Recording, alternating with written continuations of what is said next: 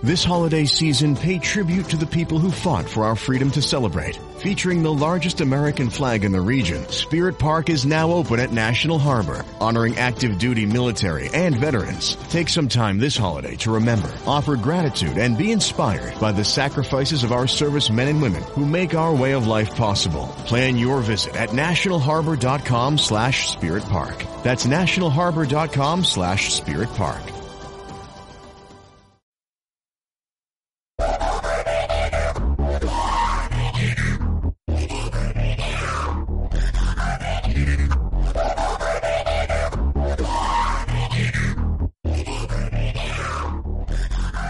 To this week's conversation, uh, or this week's, yeah, this week's conversation. And, uh, we have a very special guest. We got Stephen Black. He's the director of First Stone Ministries. And I'm really excited that we could just sit down and, again, have this conversation and kind of talk through some of these issues that I feel like the church is facing right now. So, welcome.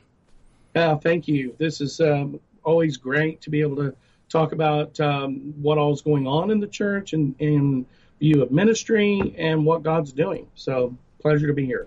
For sure. And so I uh, would love to just start out and give you the chance to share your testimony, how God saved you, how God worked through your life leading up to you being saved and that sort of thing. And so the floor is yours.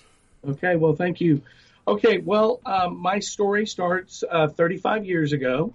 Um, so uh, I am the director with First Stone Ministries here in Oklahoma City. It's firststone.org. And uh, I have been in full time ministry for the last 30, well, full time ministry here at First Stone for 27 years, full ministering in the area of helping people overcome homosexuality for 30 years.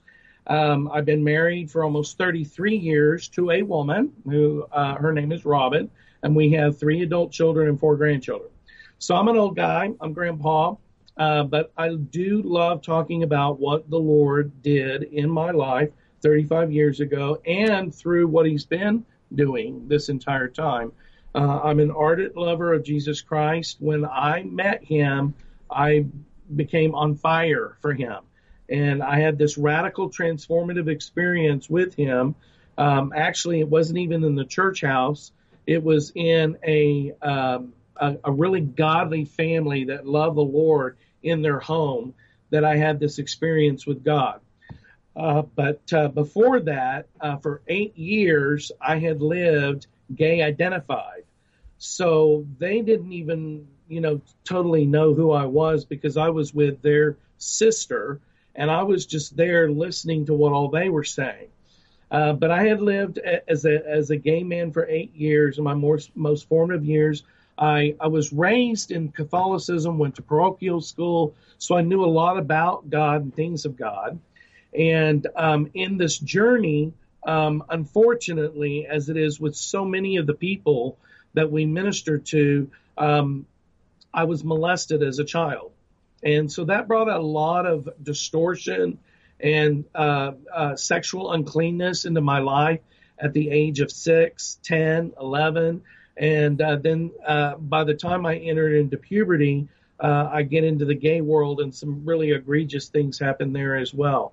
Um, but so this formation was taking place. So by the time I did enter into puberty, the people around me were all calling me uh, a sissy, a queer, a faggot. And uh, so I began wrestling with my feelings and and actually did find myself attracted and inadequate in comparing myself with other males.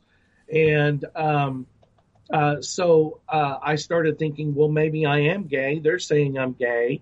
What is gay? And honestly, uh, I didn't really even know there was a gay world like we know now. Mm-hmm. Uh, mm-hmm. And so I felt like a real misfit, and uh, and became very very depressed after being beat up by school bullies. I mean, they beat really beat me badly. Yeah. And uh, and that summer I began to think, well, I must be I must be a gay. I must be I must be queer. And I thought, well, I need to take, I, I want to take my life. And I became very depressed. And uh, there was a guy who had been watching me, a friend of a friend who was a, a few years older, had a car, um, actually came over to my house one night and said, I know what your problem is. Um, and I said, no, you don't. And he said, yeah, you do. Yeah, I do. And he said, "Let's go down to your your bedroom." And I had a really nice bedroom in my folks' home. It was like, you know, uh, in a basement, but you know, my own area of the house. Right. And uh, he took me in there and he said, "Oh, I know what's wrong with you. You think you're gay. Well, I'm bisexual." And that opened up the doors to the gay community. And so I lived that way. Uh, he introduced me to the gay community. It actually kind of brought a sense of relief that I was not alone. Mm-hmm. Um, and then also, you know, I was um, desirable. Uh, I was an attractive young kid, and um, and I thought that was love. And so uh, I lived that way, and it was a very, very, very broken and very dark time in my life. But what happened is my little brother died on Mother's Day. I had a, a set of twins, 18 months younger than me. On Mother's Day in 1981, um, our our family was just turned upside down. And I at six months prior to that, at my sister, his twin's wedding reception, the priest of my parents' parish came up to me and said, "I know the reason why you haven't been coming to mass. Mm-hmm. All the more reason to come to mass." And I'm like, "Oh my gosh, the my parents' priest just tried to seduce me." Right. And so freaked out. Well, at the funeral, he's actually talking to some people I know, and I come to find out there's a whole gay even in the in the 70s in the early 80s there was this gay Christian thing. And and they began to all tell me that it was okay to be gay and Christian. Well, I felt like there was something really wrong. And this is how wonderful God is. Is for that year and a half from Mother's Day 1981 until February 6, 1983, I cried out to God. And I would cry out, God, I want to know you. And uh, where, where, where is this thing, eternity? Uh, where's my brother? Is he in heaven or is he in hell? Well, who are you? I, I want to know you, God. And then finally on February 6th, I'm in these people's house. I'd been out partying with this girlfriend and on the 5th, Saturday the 5th, and we ended up at these people's house, and they were talking about Jesus Christ and ways I had never heard.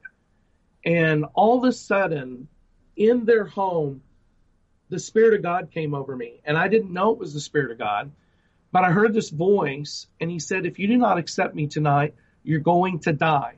And it was jet, it was that clear. It was like somebody talking in my ear. Mm-hmm. If you do not accept me tonight, you're going to die and my heart started racing and pounding. And I was looking around the room, and all the ladies were talking, and it's like, what am I going to do? And all of a sudden, all the women left the room, and it was just me and this other man.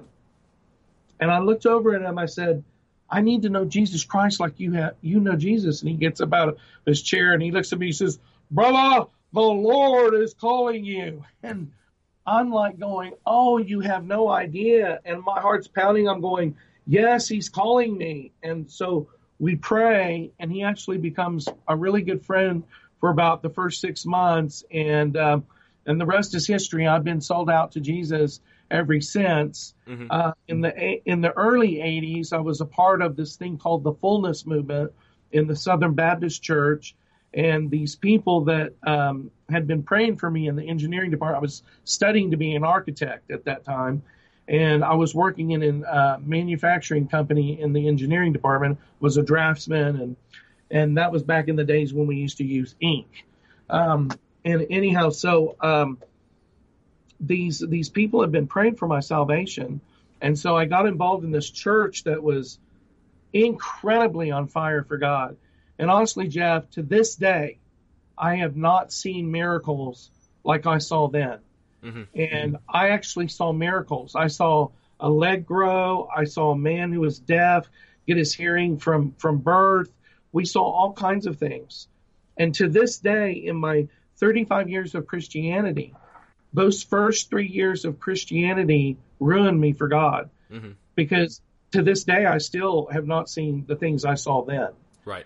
And so it made me realize that the Bible, especially the night I got saved, was real because the girl I was with, she goes, um, on the way home, she goes, well, does this mean you're not going to be gay anymore?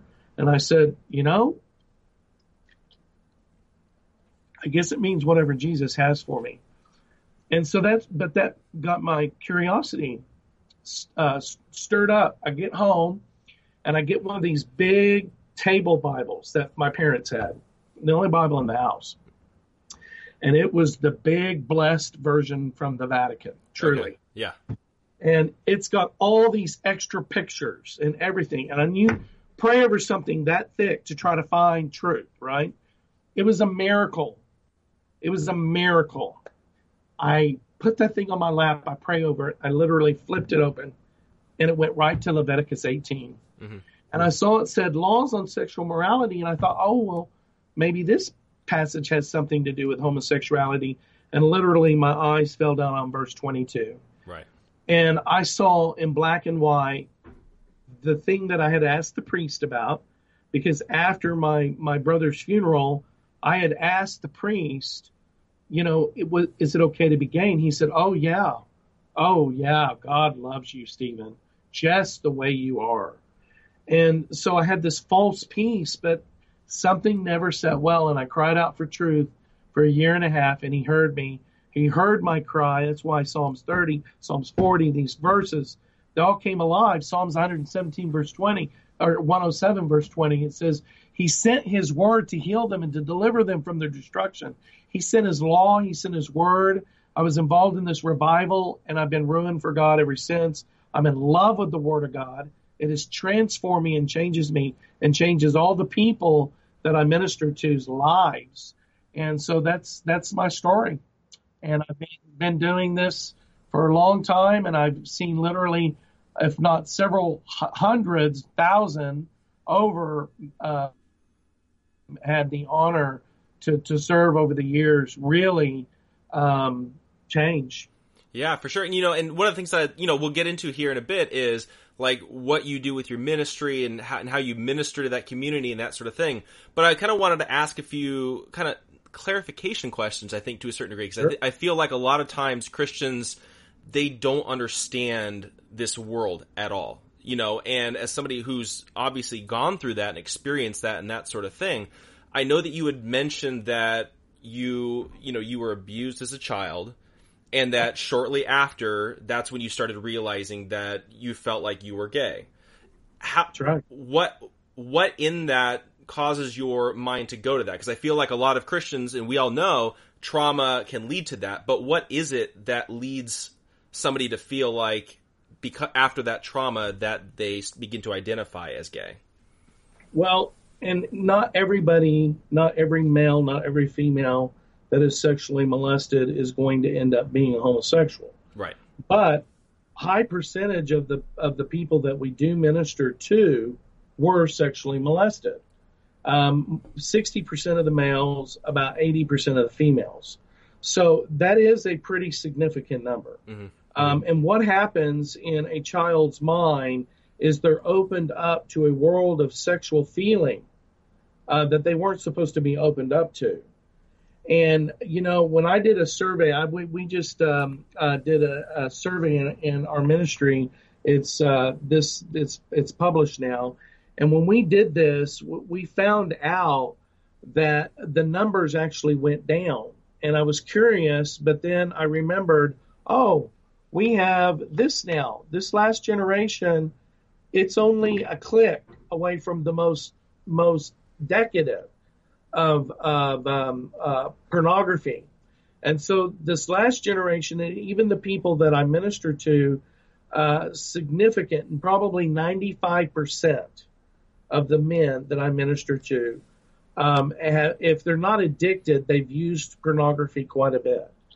And most of these people were exposed to pornography prepubescent.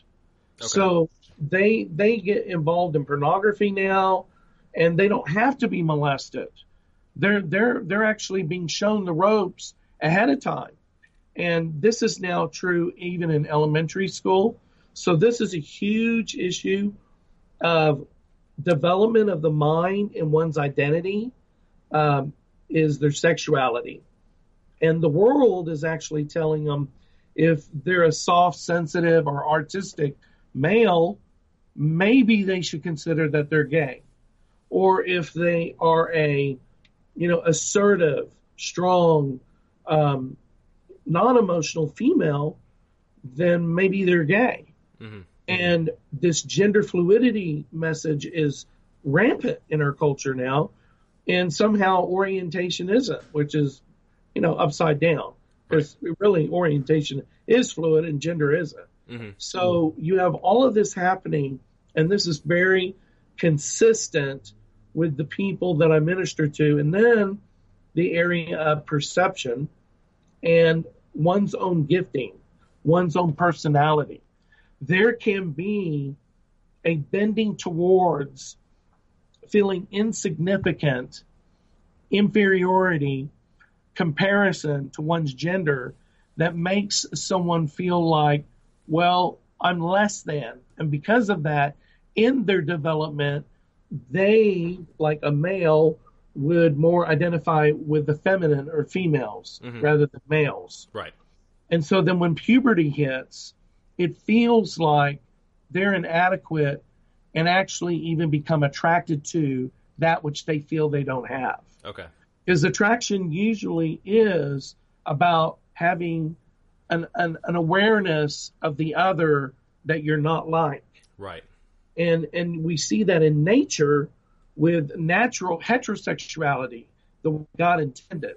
Mm-hmm. But because of the corruption and the fall, you're going to have people that feel at one level or another because of their insecurities, because of fears. I mean, there's a whole list of things that can go on in a person's life, um, especially the distortion issue that makes them feel like that they're, you know, they're struggling with their same sex. Right. Now, now, kind of still kind of going along with that as well is like we're talking about some of the things that can lead people to, you know, have these feelings, have these attractions, that sort of thing.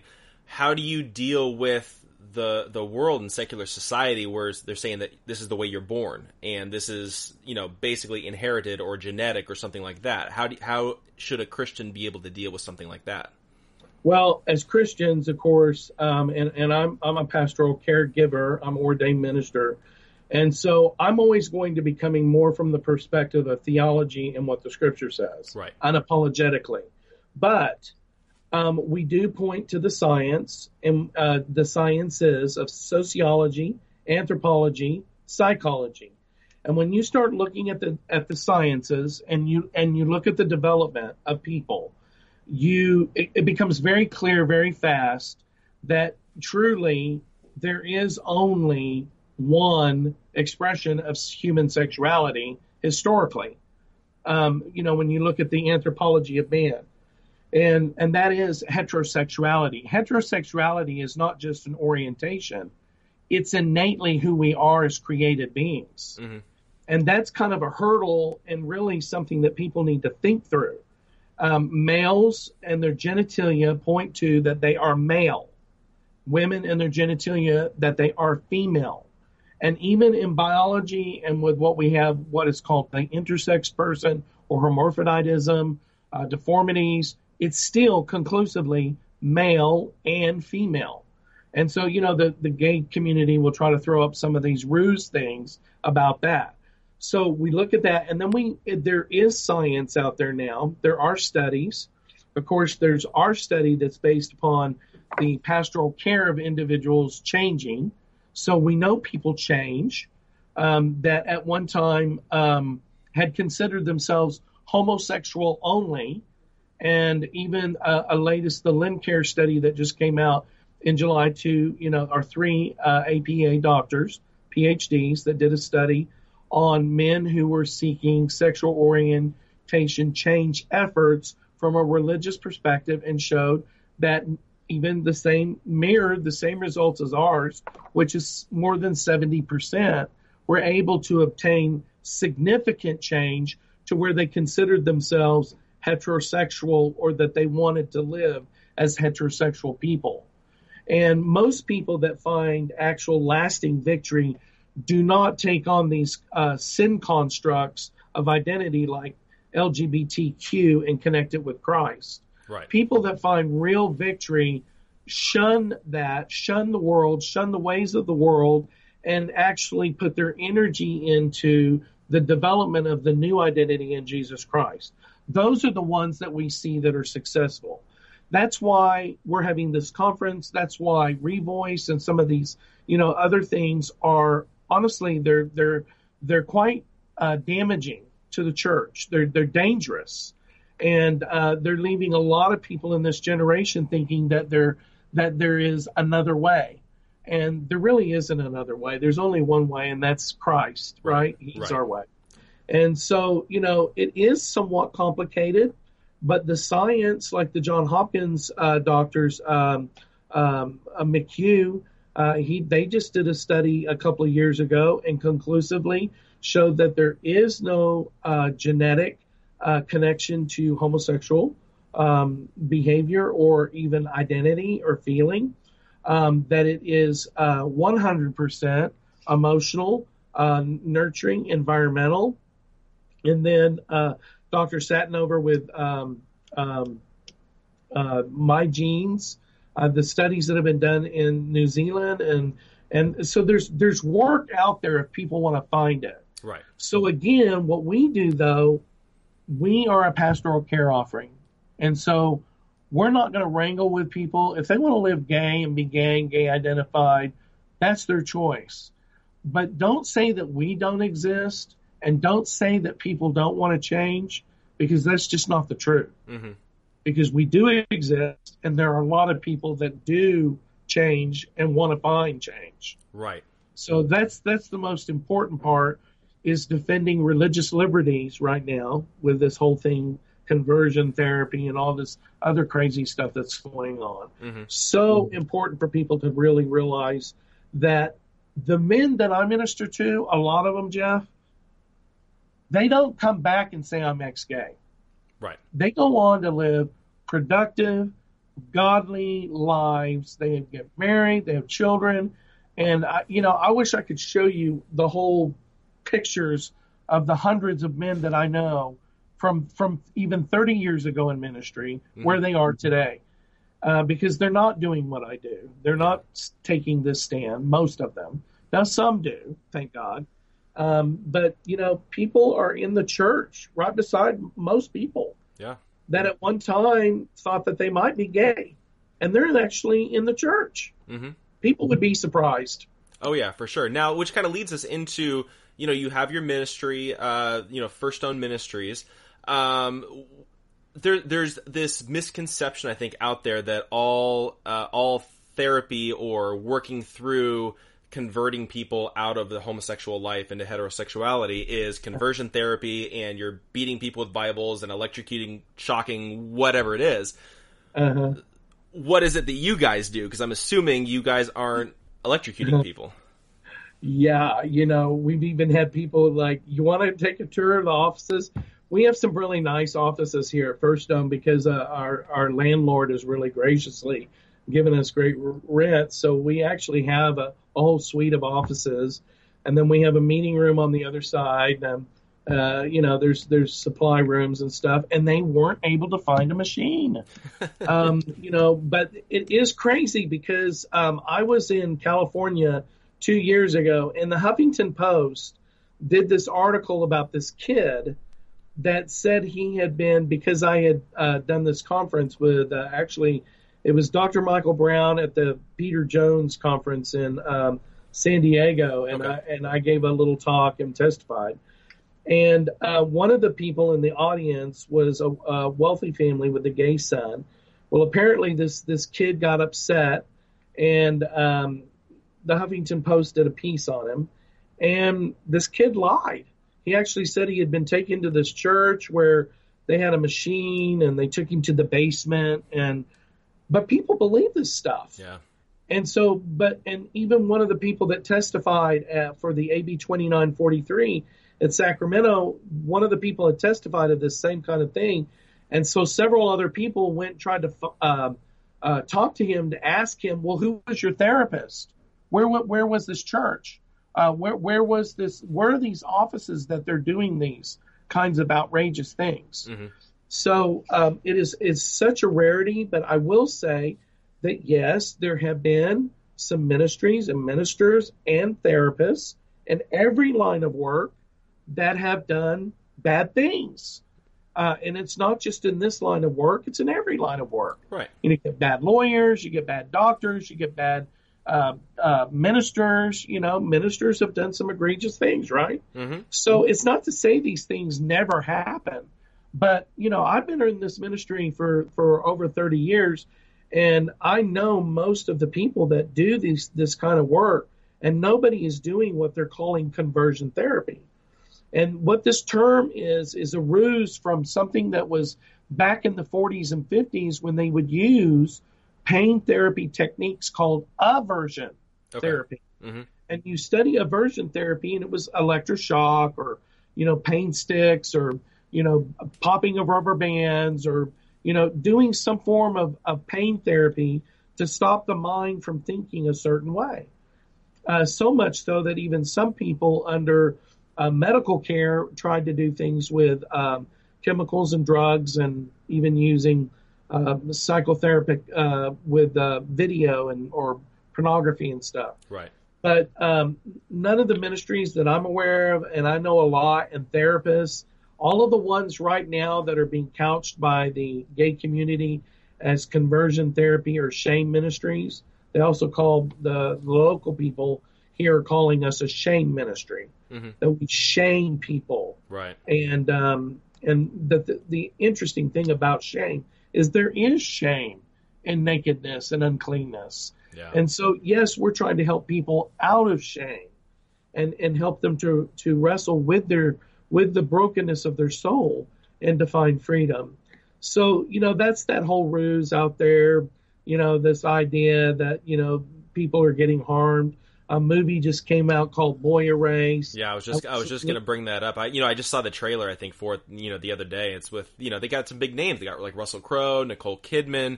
I mean they've, Yeah. they've got some they've got some big names kind of running behind that.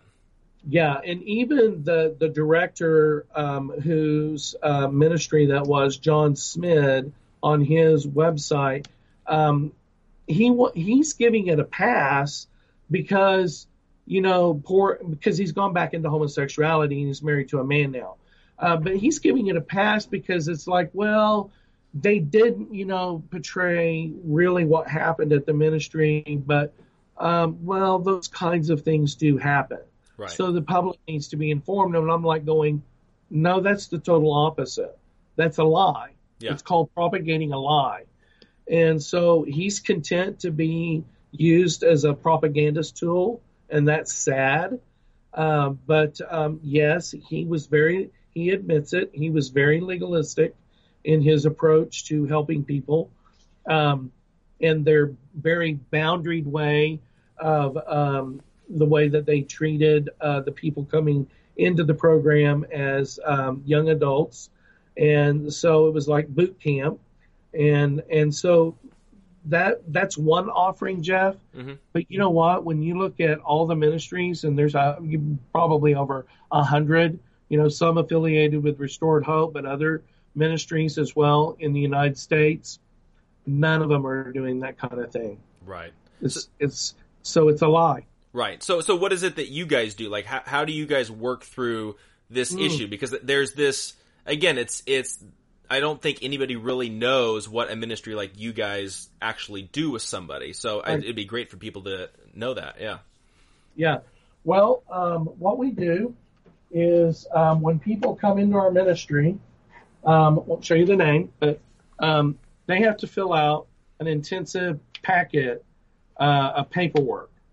And so the first thing is is that's asked, and uh, and those are the, my my current client folders right there, which is about 20 men I'm seeing. Mhm. They're they're asked, um, do you really want this?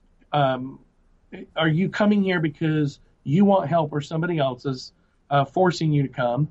And then they're asked, do you realize that this is going to take a process and um, looking at your history and unraveling some things?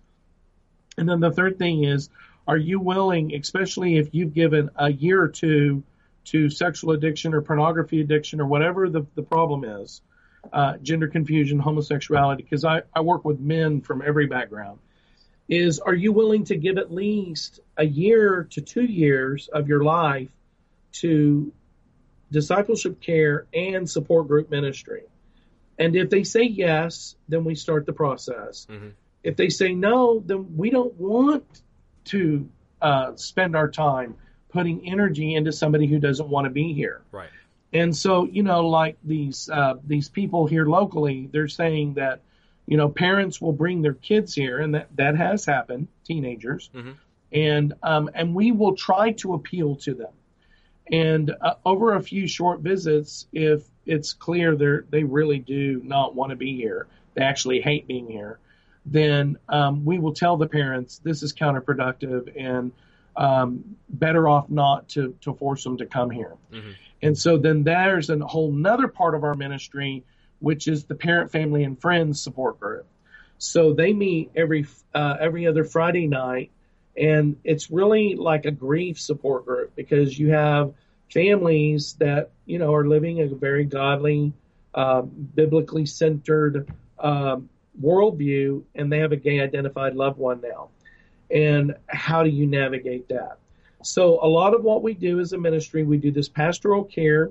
We unapologetically tell people we're going to be coming from everything, not just from the idea of counseling to get the person to their goals. We're going to point back to the scripture and what are God's goals. Right. And um, and so that that is our offering as far as counseling. It's pastoral care to pastor people to become disciples of Jesus. So we do that full time. And then we also do a very large support group called Living Waters. And we do that on, on Thursday nights.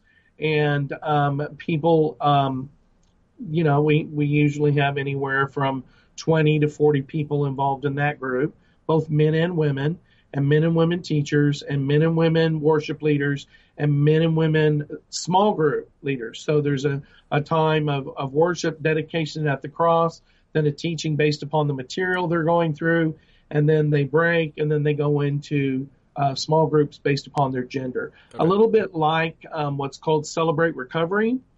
Uh, but um, actually, people who have done that and, and this, this is much more intense mm-hmm. Um, in that it deals with a lot of uh, historical brokenness in people's lives and causes people to have to look at it, okay. uh, their family of origin, and and then we do public speaking and teaching, and love doing that. I was just in Mexico City and uh, uh, spoke four at four large sessions and then two one mega church, and had just the best time honestly in years that I've had. Yeah. Uh, because the the response was so fun. You know, if you if you've ever done teaching or preaching and you get a great response, that always, you know, it uh, just fills your heart. Oh yeah, for sure. And so I was so blessed by that. So that's, I think that's everything we do, and mm-hmm. people can look at our website firststone.org, and a lot of what I've said is is there for them to to read. Right. For understand. For sure. How, how did you come up with the name First First Stone Ministries? How, how did that how did that how did that come about? Great question. Actually, in 1976, uh, this uh, we were founded as one of the um, uh, founding ministries of Exodus International. Uh, that went off the rails in, in 2010, 2011. And um, uh, it was formed by a mom and dad. And originally, uh, they had named the, the ministry incorporated as Fishers of Men. And uh, it became more obvious as they were doing the ministry that they were ministering to every form of sexual center. Mm-hmm. And so they took the from the Gospel of John, uh, chapter eight, let him who is without sin cast the first stone about the woman caught in the very act of adultery. Now, what's powerful about that passage of scripture, actually, it is a great apologetic uh, passage uh, in doing the exegesis on on homosexuality uh, because Jesus didn't have to say anything about homosexuality. Right. That actual passage reminds us that he was a savior to come and deliver us from capital punishment, from, from death of sexual immorality. And if a woman caught in the very act of adultery was going to be stoned to death, how much more so during that day would a homosexual? True. It would have been immediate death. Right. And so we see our Savior in that passage offering the compassion, but then he says, Go and sin no more. And in you know in previous uh, chapters, he says, "Go and sin no more, lest a worse thing happen to you." And so you know we combine the mercy and compassion to the sexual center and to integrate a um, the beginning of wisdom, the fear of the Lord, so that a soul is able to walk out repentance in the gloriousness of who Jesus Christ is as our Savior on the cross, who took all the penalty of our sin. And once you marry all of that together as a true gospel offering, and people really get a revelation of that, they're able to break free from their sin. Mm-hmm. Now, now, when people are coming to your ministry, are you getting people that are that would consider themselves Christians? Is it is it are they coming to you before they become a Christian? Is it after they become a Christian? Where or is it kind of all of the above? It's about ninety five percent mm-hmm. um, that are already identified as a Christian. Okay. Um, there are sometimes we will get somebody literally like there's a young man I'm ministering to right now who had a Christian upbringing but he finally came to the end of himself. He was in, in Los Angeles, a very attractive man involved in a relationship with an actor out there in Hollywood, very mm-hmm. attractive people. And um, he just came to the end of himself when his lover decided he wanted a different lover. And he just said, you know what, I'm done with this. I'm going to move back. And then uh, his dad found this ministry and he said, why don't you try that ministry out? Right. And so here's a guy coming right out of the gay community uh, living as a gay man, and I started meeting with him, and uh, that was in January, and here it is, you know, November, and Jeff, he's a he's a different person. Right. God's already changed him. He is totally radically changed for good. Good. And I'm so excited about him. So that does happen, mm-hmm. but most of the time it's you know they have a, a pretty good Christian worldview, and they're struggling with secret sin and they feel ashamed, they feel broken, and they don't feel like they can talk to their pastor, so they they seek us out. Okay, for sure. And I think that that then kind of leads us into to a certain degree dealing with the revoice issue in general because in within that system or that uh, conference and that sort of thing, they were really promoting the uh, same-sex attraction and that it's just something that you live with. It's not necessarily something that you repent from. So if you could kind of explain what it, what is kind of I guess essentially their premise and then what was wrong with their premise from a biblical standpoint. Great, great question, and yeah, that really does need to be unpacked. So what what we have is we have people like Wesley Hill and Nate Collins who you know they they write their books and they call themselves gay Christian but celibate. Mm-hmm.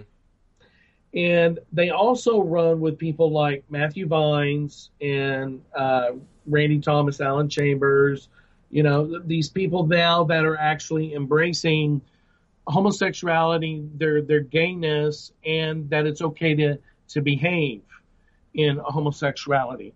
So it's a mixed bag, and right. you know, you don't have to take a lot of unpacking of the scripture to know just that one issue is a big problem. You know, hanging if you hang out with fools, you'll become a fool. You know, if you hang out with the immoral people and you you actually make those people your friends, you're you're headed for for some trouble. Mm-hmm. So how much more so if you take something that you're struggling with internally and make that a part of your identity. Right. Which how this got started was a, a doctor by the name of Mark Yarhouse who wrote a white paper that has been used in a lot of the uh, universities. Certainly, you know Nate Collins and and the, those guys would um, pull from him. And um, and and bottom line, when you look at his paper on sexuality and gender, Christian sexuality and gender, which is being used in a lot of the universities now, um, is this idea that orientation can maybe possibly change but not really a lot. Right. And so by by the time you read through his 40 pages, um, you get down to the to the base of it, and as church, we just need to accept LGBTQ and the notice the plus sign, yeah, which that's a whole other thing to unpack. Right. But these people are in our midst and they can't change and they're Christian because they have a mental assent to Jesus. You know, they believe, they say they believe the Bible and they want to live a celibate life, but they're taking on this identity and we should embrace that at varying levels. Mm-hmm. And that's where it becomes actually very disturbing because that's not holy pastoral care. It's not leading people to a, a Christ centered, cross centered life. Now, Nate would probably argue with that in that he's bearing this cross of, of being a gay Christian, you know, and he even said so in, in his conference, you know, as being like the weeping prophet Jeremiah. Mm-hmm. And the reality is, is they're they're causing themselves to limp because, in my experience, they don't know how to deal with their mind. Okay. They don't know how to take their thoughts captive. They don't understand spiritual warfare. Most of the time, when I do inventory on people that do this, they're continuing to look at pornography. Mm-hmm. They're continuing to fantasize. They're continuing to compare themselves. They they don't have centered work in their lives dealing with who they are as healthy individuals in their gender made in the image of God. So they're flirting with a lot of this stuff. And now instead of actually bringing the cross to this, they're wanting to bring appeasement to it mm-hmm. by saying, you know, we can't change and we should be embraced. And so then, so then this brings in the idea the church needs to embrace this audit that's come from, you know, living out with Tim Keller going to uh, London and his wife and Ed Shaw bringing this whole thing, this, this, it's called a church audit, mm-hmm. which when you read the church audit from uh, living out is this idea that and and it's in there unless they've changed it again. They've been changing it since some of us have been yeah, calling attention I've, to I've it. noticed that, yeah. yeah, yeah, they keep changing. Like point nine had, and you know, give our children to the LGBTQ right. visitors. I'm like, my gosh. Yeah, it's I like it's like it's like yeah, we're we're gonna share our children with us. Yeah. yeah. yeah, exactly. So you know, and just how welcoming are you of these things, right? Mm-hmm. And you know, they're they don't like people like me because I actually call for a narrower walk. I, I call for um, um, the idea of believing this Bible that says. Matter of fact, this morning, and I did what was called a little Hebrews walk. And if you just take Hebrews, uh, you know, from the last couple of verses of chapter two through the bottom of chapter four, and look at the idea of sin and unbelief and doubt concerning orientation and more that's it'll preach, which I'm giving a little bit away about how what I am going to preach at, at, the God's voice okay, because sure. when you look at Romans six, when you do like what I call a Timothy walk, which I've done with Janet Medford, this this the, all of these scriptures in Hebrews, never mind about sex, never mind about identity about whether or not you truly believe in the creator of the universe to make change and difference in your life. Right. And and when it comes down to it, these people are saying grace is impotent. Mm-hmm. They're they're saying grace doesn't have power. Yeah. And so just like Paul said to Timothy, it is a form of godliness without power. Mm-hmm. And you know, unfortunately, some of these people believe, you know, the Holy Spirit is somehow you know, packaged up in a certain way and put away over in a box. And I'm like, that's not what the Bible teaches. Right. The Holy Spirit can move and should work within our personality, our soul, and the way that we think, with the Word of God being engrafted to bring about change. So this is the difference between revoice and God's voice in a very, you know, uh, nutshell. Mm-hmm. And that is, is that we believe the Bible we believe in trans, transformative uh, grace that changes the soul, and they don't. Right. They don't. They don't believe it. They they they are telling the church we can't stop being attracted to our same sex. Mm-hmm. Now, anybody who does just a little bit of Bible study on this, Romans one, knows that this is an unnatural behavior, an unnatural desire. And though, yes, I will be the first one to say, yes, there will be people who struggle. Yes, there will be people who are tempted. It would be disingenuous and actually even mean for me to say the man who comes in and has been secretly living a, a, a gay active life in the church, living this dual lifestyle, which I have ministered to many men like that for 25 years, and now he's you know 50, and um, somehow it's all just going to go away. I'm going to be the first one to tell him, you know what, you're probably going to struggle to the day you die. Mm-hmm. But where sin abounds, grace does much more, and the grace of God can if you will surrender. See the and you you'll notice all these little this it's actually a huge word. It's I F. I F right. if. Right. If you continue in the faith firmly.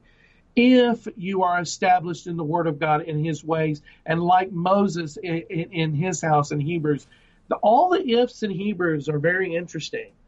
And, and of course, I love uh, Colossians chapter 1 you know, it says, if you continue in the faith. Well, the revelation is all about overcoming and being mm-hmm. an overcomer. And these people are not teaching that. So this is the difference between the revoice message of LGBT Christianity. And they're even, they even communicate this, Jeff. They're, they're making like the effeminate male who offers um, beauty and you know he can't control himself. He's always, you know, he's got his hands always moving, mm-hmm. and he he um, speaks in breathy tones, and he creates these beautiful things that that's going to be queer treasure in heaven. Yeah. And that somehow the unnatural brokenness of a man's soul or a woman who acts like a man is going to somehow be queer treasure. Yeah. And this is this is actually the opposite of what God says about maturing holy men and women of God. Mm-hmm. And there is no queer treasure in heaven. Uh, these things are not going to be celebrated as queer. And that's what they're calling it, by the way. Right.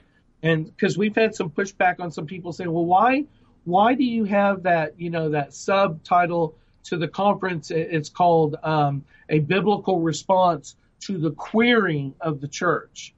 Well, brother, it's because they're saying it. Mm-hmm. They're calling themselves queer. Right. I was just in a debate with um, at UCO. Uh, Robert Gagnon and I were on one side, and then they had the the uh, the, the, the woman who's a soci, um, uh, sociologist who helps people transition, and a United Methodist minister. And the United Methodist minister actually starts out talking about all the queer folk and all the queers in the audience and yay we're queer and we're here. And it's like they're actually calling themselves that now. Right. it used to be derogatory. Now it's being actually celebrated. And the and some people in the church are baffled by that. I'm baffled by it. Yeah. I, I, I think it sounds bad. Mm-hmm. but this is what they're actually wanting to bring into the church. They want they want this kind of terminology accepted as norm. Now, you look like, how old are you, Jeff? I am 32. Yeah, you're yeah. the same age as my son. I have mm-hmm. a, a, son, 32 years of age. Um, and your generation, it's like, hmm, well, maybe that's not that big of a deal to be called a queer. Uh, my son thinks it's weird. Of course, he was raised differently. Right. You may think it's kind of weird. Mm-hmm. But there are people in your peer group and younger, they don't think it's so weird. Yeah. Yeah, I, you know, I I even know I I have several friends that have you know kind of kind of adopted that to a, to a certain degree, you know, and it's it's it's interesting to see because I feel like every generation you start going through the terminologies that were derogatory in the previous generation, and then the next one down, they're adopting those and it's like they're reclaiming it for themselves. And you you see this in all different areas. It's not just within this community you know? So it's interesting it's interesting kind of seeing how from generation to generation those same terminologies mean completely different things. Yeah um, you see it in racism which is yes. so strange too. Yeah. Yeah, yeah. So, so so you know for me when i'm looking at like revoice and that sort of thing to me, what's interesting is I feel like what they're doing is they're not only creating confusion around uh, homosexuality and sexual sins and that sort of thing. But what they're doing is they're creating confusion around the gospel because essentially they are saying that you don't have to repent for certain sins. And to me, what they're doing is they're also saying that sanctification isn't enough. Um, that, that's right. Yeah. Well, or or they may do like what uh, the Exodus board said, which is you're completely sanctified and you don't have to worry about it anymore. A type of hyper grace antinomianism. Okay. Yeah. They, they actually teach that too. Yeah. Which is you're completely sanctified when you come to Christ. You're holy, and it doesn't matter about your behavior. Mm-hmm. And now, thank God, I don't think Wesley Hill or even Nate Collins would go that far. Right. But some of his some of their buddies do. Yeah.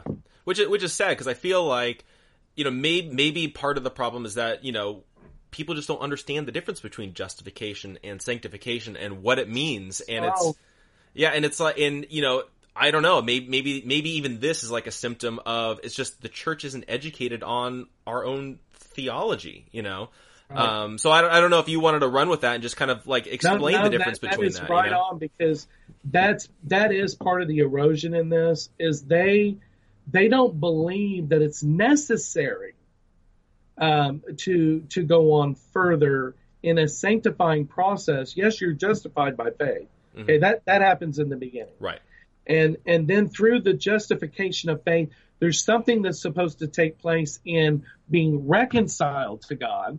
Is that you now start a walk of repentance, right? Mm-hmm. Repentance is not pre. If you notice, very rarely will you even hear the word repentance right. in this mix. They'll they may drop justification or even sanctification, but they, they don't talk about the repentance process and being reconciled to God. And that in itself is actually brings about the Holy Spirit's ability to to bring us into a trajectory of continued sanctification. If you're not repenting and turning over to God and turning over to God, because all that means is you're you know you're changing the direction in word thought and deed right, right. repentance. Right. And um, that's why restitution if you've been a thief or you know you you've done things to to really bring harm to other people is you know uh, John the Baptist taught this. He said then you you need to you need to uh, make restitution. You need to renounce if you've given ground to Satan. You know you don't just pretend like he's not there uh, the scripture teaches these, these processes of this theology. So you've got you've got the great word of justification by faith in Christ, right? So what that means is everything about your sin, if you will truly put your faith in the blood atoning sacrifice of Jesus Christ dying on the cross, he becomes a propitiation, which we were looking at that word today. That word is one of the strongest words that I think Tyndale had to make up because it's such an amazing um, idea that God not only atoned for our sin, he actually removed them and made Christ's sin to be for us who knew no sin. That is amazing. Yes. And once you believe from the heart in this amazing sacrifice, and this this this uh, belief that there is propitiation that he actually has done this you fall in love with him you want to turn away from your sin. So then you begin to be reconciled to god through repentance because of your faith. And if you you know you cannot study the bible without seeing that belief and obedience are synonymous. Mm-hmm. and uh, one of my favorite passages to, to just look at that is John chapter 3. A lot of times people read it in the King James. Actually, it's mistranslated. Verse 36. It says, Those who do not believe in God have the wrath of God on them. Or the, the, those who believe are, are, are saved, but those who do not obey, the word is actually obey there in the Greek. Mm-hmm. Um, and we see that also in Hebrews, synonymous. Just like in chapter uh, 3 today, we looked at the word disobedience.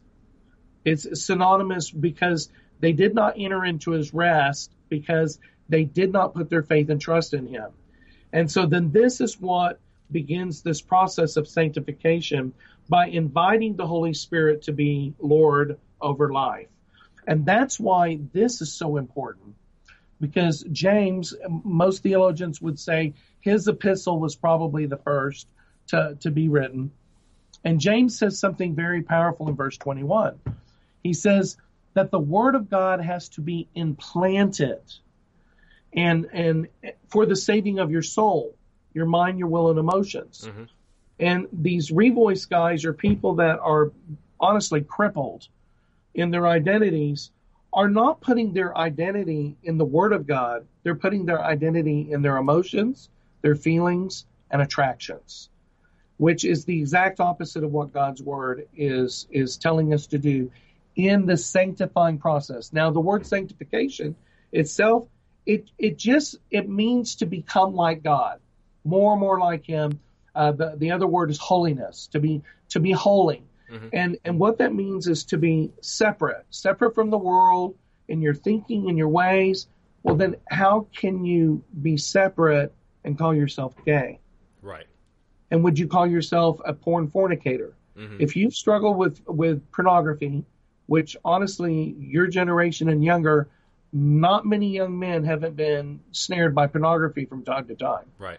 And um, I remember the first time my son saw something on Google Images, and he was, and I got him. Boy, he got busted because I, I had, you know, um, the tracker on the on the computer. I said, "Hey, John, you're looking at some stuff. We laugh about it now, you know." But he's like, "Dad, I." I, I, I just saw it and I, I just couldn't stop and it was like click and and before you know it, you're looking at things you would never see. Right. So this generation has really been um, um, eroded in the thinking about sanctification, and so there's so much unbelief around this because it's like, well, I understand it. I was, you know, tormented by porn. Well, you know what? 50 years ago, people weren't. Mm-hmm. And so the standards are being lowered in this area of sanctification. And that is part of the reason why we have this erosion taking place with Revoice. The, the other part of this, and I was talking to a, a major city pastor here uh, this last week, and he asked me, he said, why do you think some of these big names, and I, and I won't name them today because there's, I think, some repentance happening, I hope. Yeah. But, but why, why do you think some of these big names didn't say anything about Revoice until afterwards. And and I knew who he was talking about. It was like, well, let me tell you, I actually have some inside scoop on some of these people. They have gay identified loved ones. Right. And this is the quandary the church finds itself in is people are suffering. They're really Jeff, they are really, really hurting. There are families that are just so full of pain and grief and sorrow. And it begins to erode on them. It's like, what do we do at Christmas? Well, now, you know, Uncle John has his, you know, lover, you know, Kenny. Uh, what do we do at Christmas? Mm-hmm. And so, you know, all these questions and honestly, compromise is taking place. Now, you know, I always tell people the first thing is consider children, consider grandchildren. And that's the most important thing is protecting the children. Of course. And you know and what they're going to be influenced by. But you know, if you have adults and you can actually maybe provide an environment where you can share Christ to a gay identified friend or loved one, then praise God. Really, you know, mm-hmm. they need the gospel. Totally and it's it's not about the homosexuality first. Right. And so that does make sense why some of these people are struggling when you look at their histories and even leaders in the church, why they're not boldly taking this subject on. Yeah, it's it's really interesting, like looking at it, even even from you know my perspective, essentially from the outside, in the sense of like I'm not involved with you know you guys that are doing this conference and that sort of thing, but just looking at it from the outside, and following the whole you know conversation leading up to revoice what happened after revoice it was really interesting to see how how little pushback there was and you would think that this would be something that could be pretty easily clarified with scripture and that sort of thing and for whatever reason none of these big name guys that everybody looks to for their discernment really took a stand at all. And so that that was really um, that was really interesting. Um, but I feel like one one question that I would have because we're dealing with okay families, we're dealing with how do Christian families deal with this within their own families. Um, what understanding justification and sanctification. If if somebody is if somebody is going to become a Christian, are you taking the position that they need to repent of homosexuality at that point, or is that going to be a part of the sanctification process? Because I feel like you kind of get it from both ends. It's like, how can somebody be a Christian and be gay? But then it's like, but do you have to change the second you get saved? So that I guess that that would be one area where I feel like we could clear that up. Yeah, that that's actually really good. Now, uh, we actually, I, I, have this discussion quite a bit now. Mm-hmm. It's in my book, Freedom Realized, and in here, uh, I talk about something very significant. And, and I was ta- talking to this pastor we were talking about. I said, when the apostles got together and they were thinking about, okay, obviously, we now know it's not just limited to the Jew. Mm-hmm. The gospel is now for the Gentile and we've seen it. And you know, Peter gets the sheet comes down, that which is clean, unclean. You know, when I say clean, eat. You know, then it was like, okay, now the food issue and ceremonial and and and and circumcision. You know, what, what are we going to do with these Gentiles? And so they were wrestling with it, right? Remember? Mm-hmm. Yeah. And then in Acts, what what do they finally come down to? There are two things that must always accompany the gospel. You know what those two things? Do you remember what they are, Jeff? Not off the top of my head. Okay.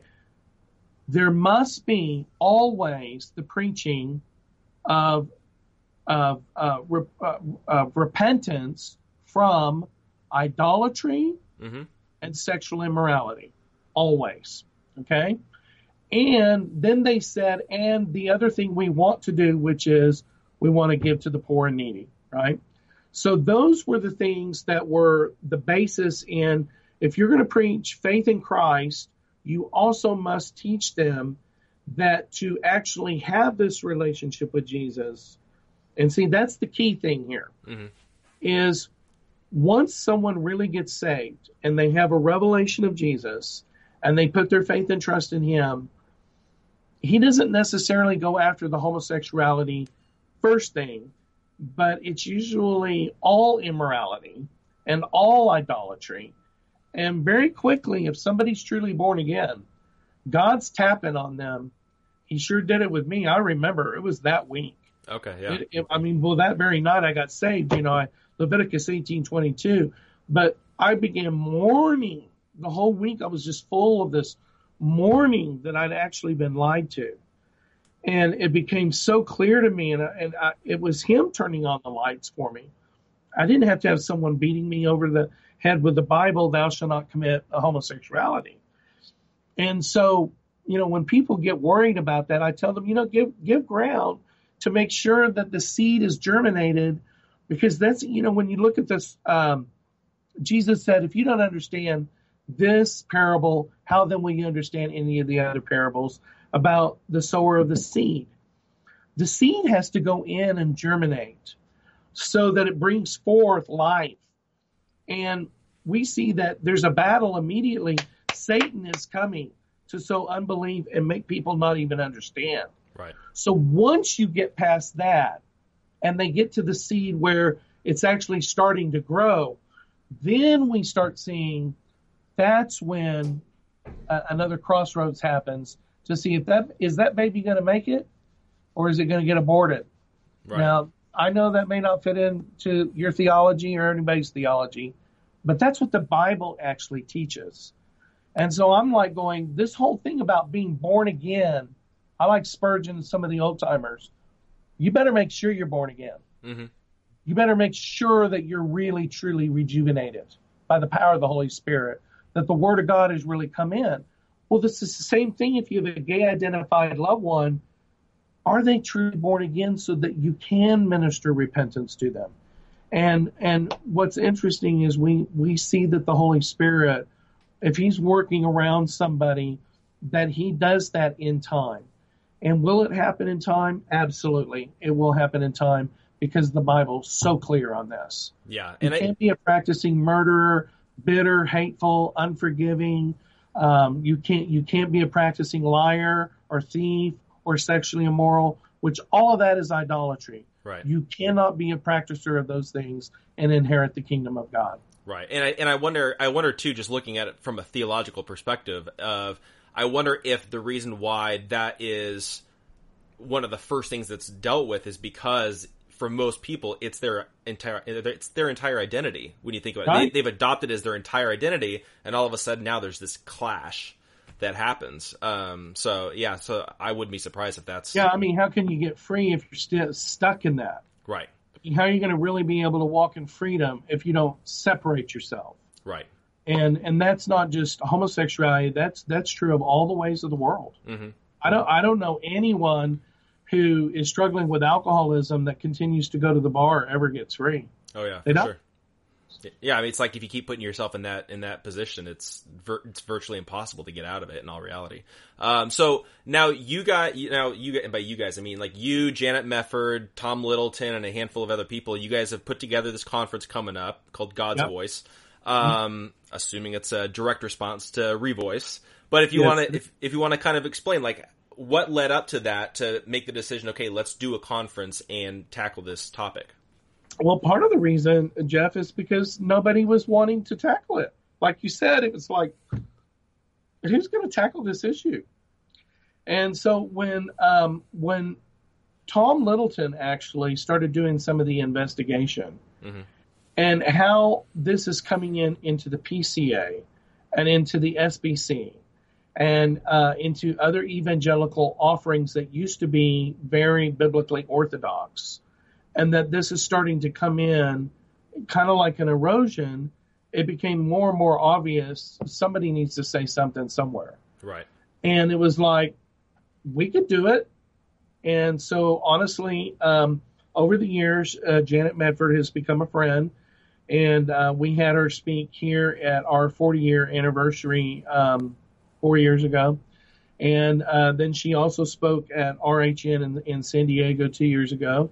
And, you know, and she's had me on her program several times. And we've also, off the air, talked a lot about all this stuff, right? Right. And um, and so it just became obvious that let's let's have a meeting. Let's let's pray and let's seek the Lord. And that happened in August after Revoice. And we're honestly in Fort Worth all there together. And we just thought, let's do this let's let's see if we can do this. And so we pulled it together. Okay, for sure. And we had some other people, you know, that um, we thought that might speak on with us, but you know they um, have other prior commitments, or they're not able, or they're like, uh, you know, I don't know that I want to do that right now. So, so we ended up with the speakers that we have, for and sure. they're not, you know, none of us are like huge names, but you know what? We do have some expertise. And you know, I don't have a PhD, but I know my Bible. Right. And I can preach it as good as some of the some some other preachers, and I'm not saying that arrogantly. It's just the truth. I know the scripture mm-hmm. about this issue, especially. And so, um, and then you've got Tom, who is a, a missionary, um, who's been in, you know, he's been 30 something years in the Southern Baptist Church. And then you've got, I don't know Al Baker that well, but, you know, I understand he's been, I think, in ministry for 40, 45 years. Mm-hmm. And Jana is coming as a person who's really, she's kind of a prophetic woman that really does, brings a great offering of truth and stir and encourage other people. And then you have uh, Dr. Andrea uh, Williams coming from uh, England who has seen what has taken place in the uh, the Anglican Church and the queering of of the church, and they call it that. I mean, the queering of the Church of England, mm-hmm. and and and this this offering that's coming through some of these other people connected with the Gospel Coalition, and with uh, this idea, it it's kind of okay to be gay Christian, and so we started seeing that, and it's like, well she could definitely bring her perspective. Yeah. And nobody gets very much better on the history of the gay agenda. And anybody that says there wasn't a gay agenda or is a gay agenda, they've not been looking at their history very well over the last 35 years. Right. And so all of that's going to culminate together, and I think is going to give the church um, hope because there's going to be testimonies. My testimony. Oh, Bobby Lopez, uh, Dr. Lopez, uh, he comes out of homosexuality as well, but he did, wasn't involved in ex-gay ministry and stuff, and so he has a uh, his own perspective in offering hope, and so that's going to be great as well.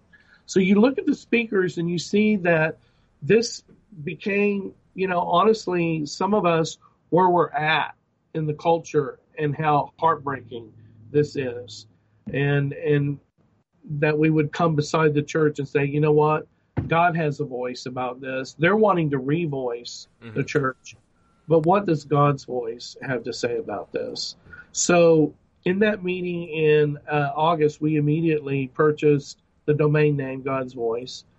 And um, and people have thought, well, Harry Reeder wrote an article about it. That's where we got. No, actually, it was the other way around. Mm-hmm. Uh, we started talking about God's voice, and he actually wrote on it. Okay. Which we thought was like very cool. Yeah. You know, so uh, uh, there are some people that are addressing it, but you're right, not many. And we're hoping that this causes people to actually start wanting to to um, to really talk about this, and not just in condemnation, but with hope. Yes. Yes, there'll be some some uh, judgment about the things that need to be judged, but judgment is not always a bad thing. It's actually we all judge anyhow. Right. We we judge right and wrong, but to actually say this is wrong and this is right is needed, mm-hmm. and and that is a source of love, and that is a source of love and hope to the church. So that's God's voice. Of, of course, and so and you know, and you you had mentioned the Gospel Coalition a, a little bit, you know, in, mm. kind of in passing.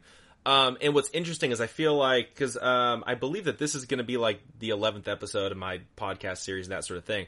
I believe ten out of these eleven episodes, the Gospel Coalition has come up consistently as they're compromising or they're looking the other way when it comes to sin or they're looking the other way when it comes to false teaching and that sort of thing on this topic specifically, what's what's been the concern from this crowd that is allowing this kind of stuff to come in? Oh, well, uh, it should concern anybody, and I'll just quote it uh, because I, I, wrote about this on on uh, my blog, and um, uh, but uh, when you when you look at uh, some of the um, the offerings, you have one that was very, very disturbing um, just uh, uh, last year, and that was um, Janet Mefford had me on um, when uh, a new book came out called um, Single Gay Christian. Okay, and uh, from Single Gay Cr- Christian, trying to find it here, um, you had uh, Dr. D. A. Carson. Okay endorse single gay Christian, and uh, and I want to I want to read you um, his his quote because it's it honestly is is pretty um, disturbing. Mm-hmm. And so here's his quote in the book, um, in the back of, of, of Single Gay Christian, when he says this on the right thing. Um, so here it is. I was very disturbed by the endorsement of the New Testament theologian D.A. Carson, who is the president of the Gospel Coalition. So if the president of the Gospel Coalition is saying this, right. this should give anybody pause. And mm-hmm. this is what he says about single gay Christian, which is Gregory Coles calling himself gay, a gay, a gay man, a gay single. He says to say this book is important is a painful understatement. It is the candid, moving, intensely personal story of a gay young man who wants to live his life under the authority of King Jesus and who refuses to accept the conforming, uh, conform, conforming answers uh, profited by different parts of the culture. Superbly written, this book, Single Gay Christian, stands athwart to the shibboleths of our day and reminds us of what submission to King Jesus looks like and what it feels like. So when I read that and I read the book and how Gregory Coles describes himself, he describes himself as not just even a celibate gay man. He describes himself as a young man pining and desiring to be in a gay marriage in Yeah. different ways in the book. And D.A. Carson is presenting this as a good thing and that you're a shibboleth in our day if you stand against it. That I'm sorry, that's that's compromise. Right. And um and so he was called out, he was asked to, you know, what you were saying this, he said nothing. He has done he's he has done nothing about it. And so then you have uh, Sam Allberry, who uh, recently on an interview with Don John Piper, um, you know, um, saying in some circles he's now calling himself a gay Christian. And yet, two years ago, I asked him if he's ever going to do that. He said, No, I won't ever do that. And now he is in certain circles. And so there's this erosion that is taking place. Right. And all you have to do is actually search for it if you really want to see it. But a lot of people, they don't want to listen to it. Right. And this is happening in the local Acts 29 network. Um, you know, churches here, even in Oklahoma City. Uh, I've had people here in my office, a young man saying, well, at our uh, church, you know, it's okay to be a gay and a Christian. Mhm. I'm like, do they actually call it that? Yeah, we, we, we're celebrating it. And it's like, wow, it's, it just continues on. Yeah, and, and what's really interesting, and I feel, and again, it's one of these things I keep saying over and over and over again, but I feel like for whatever reason, and again, I'm I'm a young guy, haven't been around all that long, whatever it is, but I feel like over the last 18 months to two years, there's, there's been so much compromise in so many different areas, especially coming out of like the Gospel Coalition and that sort of thing. Because for a while, I feel like everybody kind of looked at them like, okay, they're putting aside the secondary issues, but they're all agreeing on the gospel. And Mhm. for whatever reason, it's like we can't we can't even look at an organization called the Gospel Coalition for biblical truth anymore, and it's it's it's pretty it's pretty crazy. It's, it's, it is. It's an, and you know, my, my pastor, uh, I go to a, uh, a reform charismatic church, whatever that is. okay, yeah, Uh, but, uh, his, his, his name is Sam Storms. okay, yeah, Uh, Dr. Sam Storms, I mean, he's he's in the Gospel Coalition Council Mhm. as well, and you know we've talked about some of this, and he's solid on this. I'm happy to say. Yeah. Um, he there aren't going to be any gay Christianity in our church, and so, um, but it is. You know, you've got some people that just are not listening. Well, I do understand that there is some discussion because of this um, that there's going to be hopefully some clarity brought on this issue. I hope it really is clear and not compromising. Mhm. So we'll see what happens, Jeff. right, You know, that's where we have to, no matter what would happens in the church or the organizations that we're involved in, even our, our own local church, is we have to continue to pray and fight. And we also have to be con- we have to be willing to speak, uh, even if there's pushback, because people sometimes really just don't want to hear it initially. And we have to continue to be tenacious because we love Jesus, because we love His Word, and we want to honor Him first. And then we want, you know, um, are you you're a young married guy, right? yep. I'm married, yeah, And you have kids? not no kids yet. Not yet. And you know, and I have four grandchildren, and they're not from my son yet; they're from my daughter and uh, my other daughter. Um, but um, you know, we want the best for our kids, hmm and um, you know, we we we need to be fighting for that. Yeah. And I mean, if you and your wife want to have children, I hope hope you hopefully you do. If there's Yeah. nothing wrong, and uh, and that you would want to fight for that in uh, the fruitfulness of being Imago Dei, you know, the image of God, and and bringing forth something that's beautiful. Well, those children need to be protected in this regard. Mhm. And so I don't know why some of these people in the Gospel Coalition and elsewhere are not thinking big term uh, in this next generation because this is not a blessing to this generation. Right. It's just not. Of course, no, I, and I and I totally agree, and I, and I feel like you know we've kind of talked about homosexuality within within the individual, within the church, but then how do we as Christians deal with homosexuality in the culture and in the non-Christian world? Because um, I feel like you kind of you kind of get a little bit of both worlds in the sense of some people in the church, it's well, there's nothing to really do about anybody out as if they're not Christians, and then from the other side, it's you know complete condemnation and hellfire and brimstone. Where should Christians be when it comes to homosexuality within the non-Christian world? Well, that's where, and we get, we actually get that question. You know, how do we deal with that? What do we do? Mm-hmm. What we do is we live an ungodly, I mean, an uncompromised godly. We deal with our own sin. We confess it. We bring it in the light. We're consistent so that it gives hope to those that are watching. You have people watching you. And I'm not just talking about your podcast. Right. I'm talking about we all have people watching us. You know, how are we living our lives? Are we living a Christian life in our home, in our coming and our going, um, consistently? Nobody's perfect, but that gives hope to people, and uh, and it begins there. Then it begins with, you know, I'd always quote. It's attributed to Augustine or, or St. Francis, and that is preach the gospel all day long, and if necessary, use words well, that's good and that's true, mm-hmm. but there comes a point where you have to use words. Yeah. And so, yes, we need to have a godly lifestyle, but then we need to become preachers of righteousness. And part of the problem is is fear, fear being labeled, fear being judged. Uh, we better wake up. We're already there. Matthew 10 is here.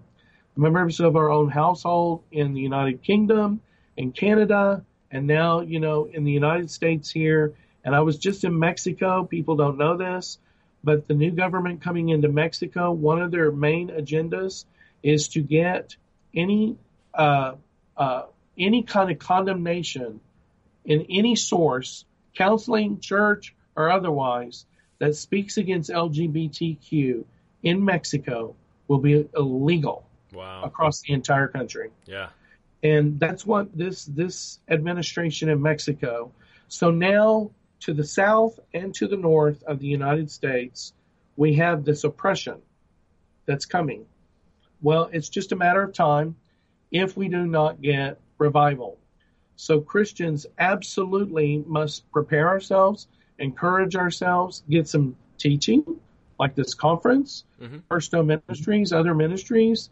Uh, we've got tons of resources on you know a- answering some of these questions.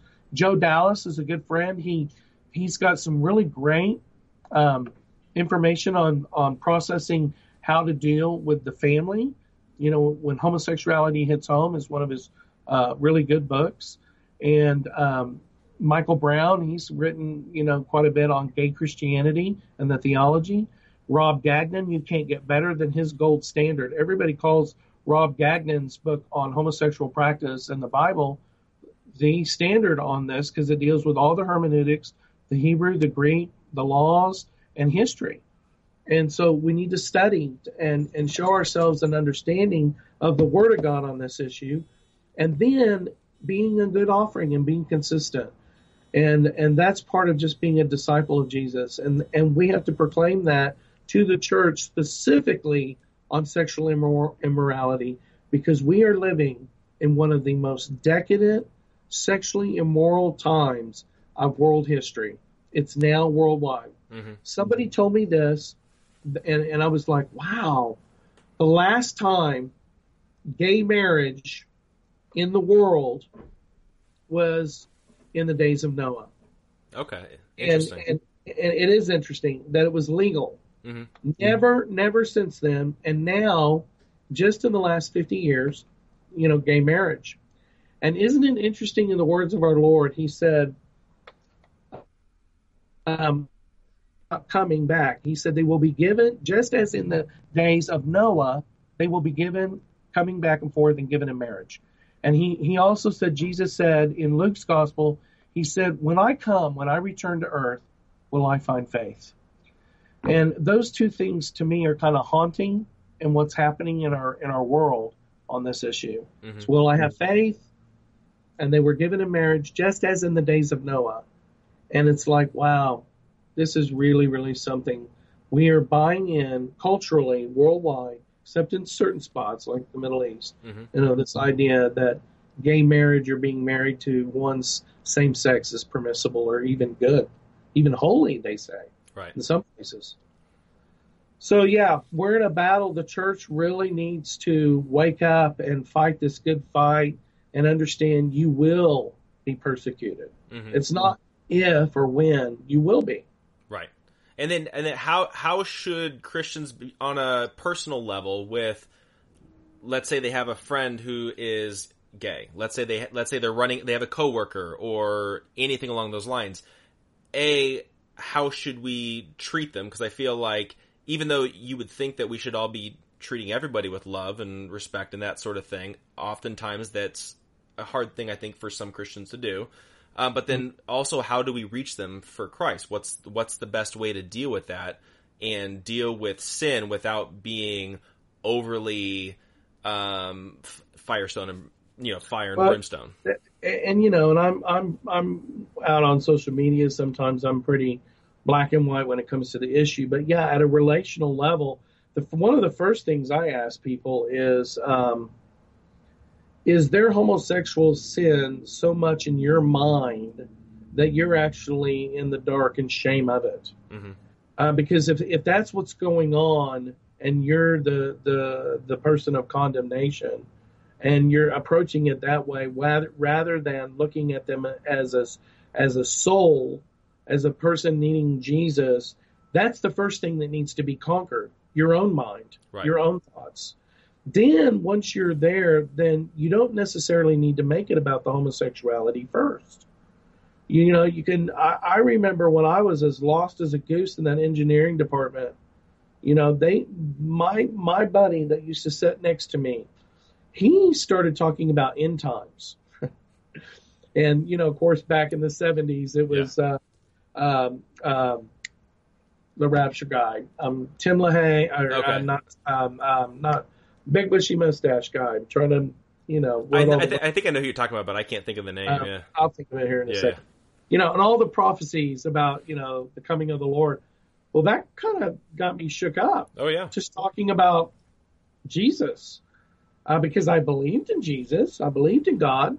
And you'd be surprised how many people that are actually practicing homosexuals that did have some, you know, touch of Christianity in their life. And even if they don't, strike up that conversation yeah, and and begin to get the sowing of seed of God's eternal truths. They never return void, hmm and uh, that it always brings forth a fruit uh, because of what He says about His own word. So we continue to sow the truth, and we don't ever stop, Yep. and we continue to pray. Um, I'm so glad I had met this little granny um, when uh, I was uh, taking a, a summer vacation with my grandparents in uh, Kentucky when I was 12 years old. And of course, it's like, I don't know what my grandfather was thinking. He puts me on a bus by myself Yeah. at 12 and to go back to Oklahoma City. And I meet this little grandma. Well, she prayed for my salvation every day until I got saved. wow, And when um, when I got saved, I actually wrote her, and she said she told me all this, and she said I knew when I met you on that bus when I was 12 years old, 10 years ago. Mm-hmm. Really pretty awesome.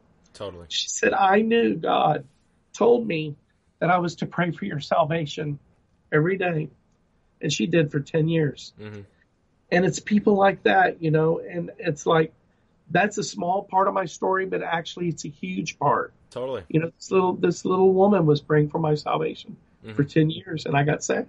yeah. Uh, You know, and I feel I feel like that's that's that's the perspective that I feel like Christians need to have with the lost in general, but especially with the gay community in general. Because you know, like I, w- I was talking with with somebody uh, who's not a Christian who is in the gay community, and and they were telling me how and there's this pastor pretty well known, and he wouldn't even shake her hand because he didn't want to get HIV, and it's like that's you're not helping. You know, it's like we can be we can, we can be definitive and we can stand firm on truth and we can not compromise, but we don't have to be constantly bringing up these images of Westboro Baptist to Right. to them. You know what I mean? And I think that there's there's this line of we we don't want to love so much that we compromise, but at the same time we don't want to be so harsh and legalistic that we can't love. And it's this it goes it goes hand in hand and I think that that's something that I think we all kind of need to learn on. Maybe some of it's just education. I mean, I don't I don't know, maybe it's just people aren't educated. I'm not really sure what that what's leading to that, you know. I don't know. It's it's well said. And another thing that we do in our ministry, as far as coming beside the church, is looking at gifting. And if you have a certain gifting style that is going to lead you, like if you're a mercy introvert, well, a mercy introvert rarely is going to be confrontational, right? Right. They're they're not going to say, even if they're in the middle of a conflict. But a prophetic extrovert like me, Mhm. you know, I'm going to say something. And so if you know you're going to say something, make sure that you say it. And, you know, I get challenged all the time, even part of the, I told you earlier that I was part of a rough phone con- con- conversation. And it was over some conflict over some stuff um, about that very thing with someone confronting me. It was like, okay, a very difficult situation. We need to be open to correction, instruction, and and uh, to to be righteous in that regard. The Scripture actually teaches that's part of becoming the mature man of God. And so, knowing who we are, being self-aware, and um, teaching that, teaching giftings. Honestly, one of the things I think is is one of the most powerful things, Jeff. You probably already know this because you're probably wired this way, but sharing your faith, it does something to you Mhm. and it's it's actually a gift to the church for you to witness. And so I'm always challenging people. When's the last time you shared your faith with someone? Right. You know, maybe it's as simple, and you know, my wife thinks I'm pretty crazy because I do it all the time, but I enjoy it. Yeah. I'll you know drive through McDonald's. Yes, sometimes I go to McDonald's, but I like to share with those people. Matter of fact, the McDonald's down the road here, you know, it's uh, they speak almost nothing but Spanish there. So you know, when I go there, I always go, um, um, you know, how are you in how are you in Jesus Cristo? You you in Jesus Cristo? They're like, well, I said, do you love him? Do you love him? It's like, yeah, and, said, and you know, and just leaving, well, Dios bendiga, you know, just simple things like that, Totally. right? We need to teach the church. Mm-hmm. Do it. Yeah. Don't be afraid. Right. And you know, it, and it's and it's one of those things that's it's it's not that we have to go around cramming it down people's throats, but it's we're al- we're always ready with an answer. You know, like I was even I was even in a uh, I was in a Lyft, I think it was going to pick up the car from getting worked on, and the guy asked me what I do. I was like, well, you know, I have a podcast, I blog, whatever it is. And he starts asking about it. And he's he's a Muslim guy from the Middle East.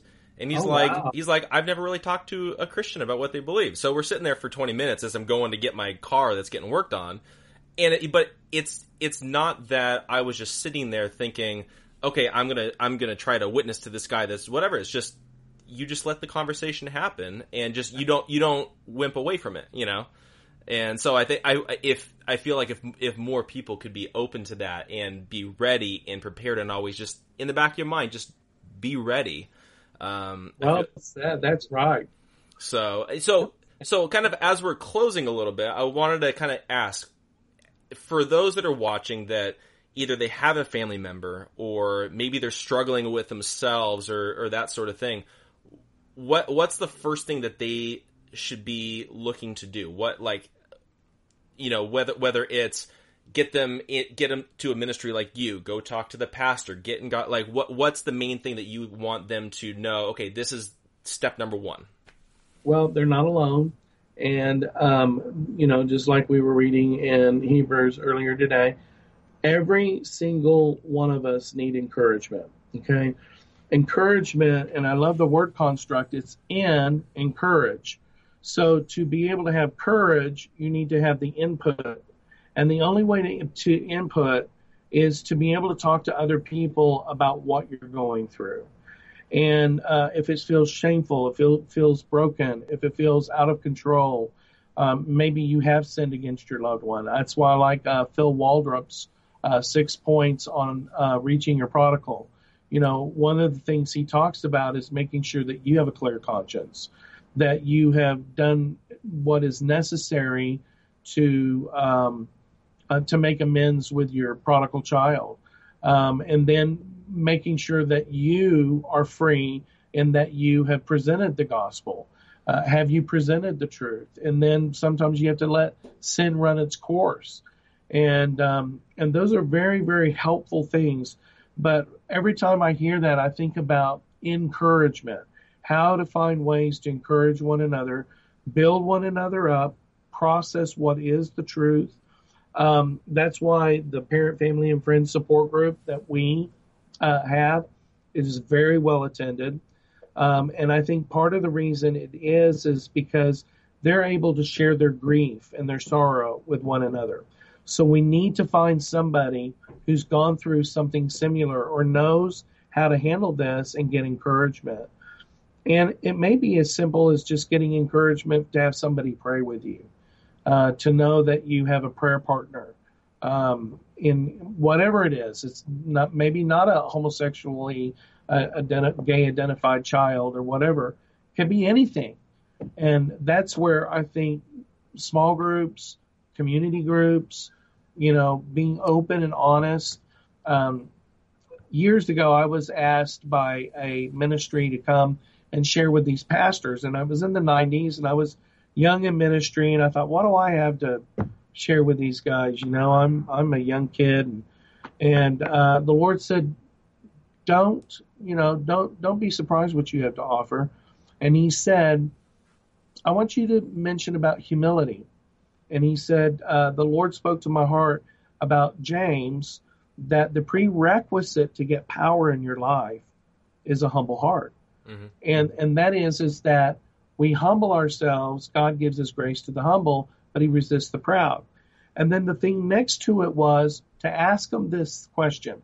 And this this was I mean, these were some pretty amazing ministers of God from across our country and it was a retreat in Texas. And I asked them this question. I said, guys, um, you got because I was testifying about coming out of homosexuality, and one of the things I've learned in ministry is to confess the darkest, the most thing that you think is the most evil, shameful thing of your life to another human being. You know, that's something the Catholics actually have that a lot of evangelicals don't realize you're never as free as your deepest confession. Right. And um, and until you have confessed the darkest, most sinful thing of your life, you can't experience the freedom and the joy of having a clear conscience um, that God wants you to have. And so that comes right beside that word of encouragement. And honestly, Jeff, I can't uh, reiterate that enough about how I see people really walk in victory in their Christian life without, you know, those two components, a life of humility and confession and making sure that the darkest things are taken care of. And that actually helps the church. And if we study revival, we see consistently that revival was spread through people praying and the confession of sin. Mm-hmm. And once all the sin was starting to get confessed, you know, it's like gave uh, an atmosphere for the Holy Spirit to really move and bring about, you know, lasting revival. And uh, that's what happened in the first and second Great Awakening when you study church history. You know, it's it was always prayer and the preaching of the word and confession of sin. So, you know, it starts there, bro. Yep. It really does. Yep, for sure. And so for people that are interested in either getting more information or possibly attending the God's Voice conference coming up, how can they get that information? real easy. The God's Voice registration has its own website. It's God's with just you know G O D S voice.us. So they had revoice.us. We have God's voice.us. And then uh, First Stone has its own website, firststone.org. And my book has its own website, freedomrealized.org. Mm-hmm. So those are the three websites. And then I have a blog, stephenblack.org. But um, um, yeah, firststone.org has has the connection to everything too. Okay, perfect. And I'll and I'll make sure that I link down below in, in the comments and all that kind of stuff, so that way people can just easily easily access that. So, but I, I really appreciate you sitting down and we could have this conversation. I feel like we got into some good stuff and good conversation and good topics, and I really really really appreciate it. Really appreciate you. Yeah, thank you, Jeff, and thank you. You know, um, I want my son to be a preacher. He's a salesman. Mm-hmm. Um, he's a big Berta guy and uh, married. Uh, and so when I talk to young men like you, I say young man, I know you're 30, 31, 32. Yeah, 32. Right? Yeah, yeah, yeah. And it's like, well, you're a man, man. I mean, you know, you're a man. Yeah. And, but it is, it is exciting for me, you know, uh, 58 looking at, you know, the big six zero when I talk to young men that are on fire for the Lord. And so I bless you in that, Jeff. I bless that you love God's ways and theology and correct teaching and and you you you fight for that. So I, I appreciate that about you. Well, I, I really appreciate it. And I really, I really, I really thank you for that because you know, eh, you know, there's there's been some criticism, and you know, it's that that's life. Always. Always. So totally. Always. Well, I really appreciate it. And I really thank you for everything, and hopefully we can do it again sometime. Sure. Yeah. God bless you, buddy. You too.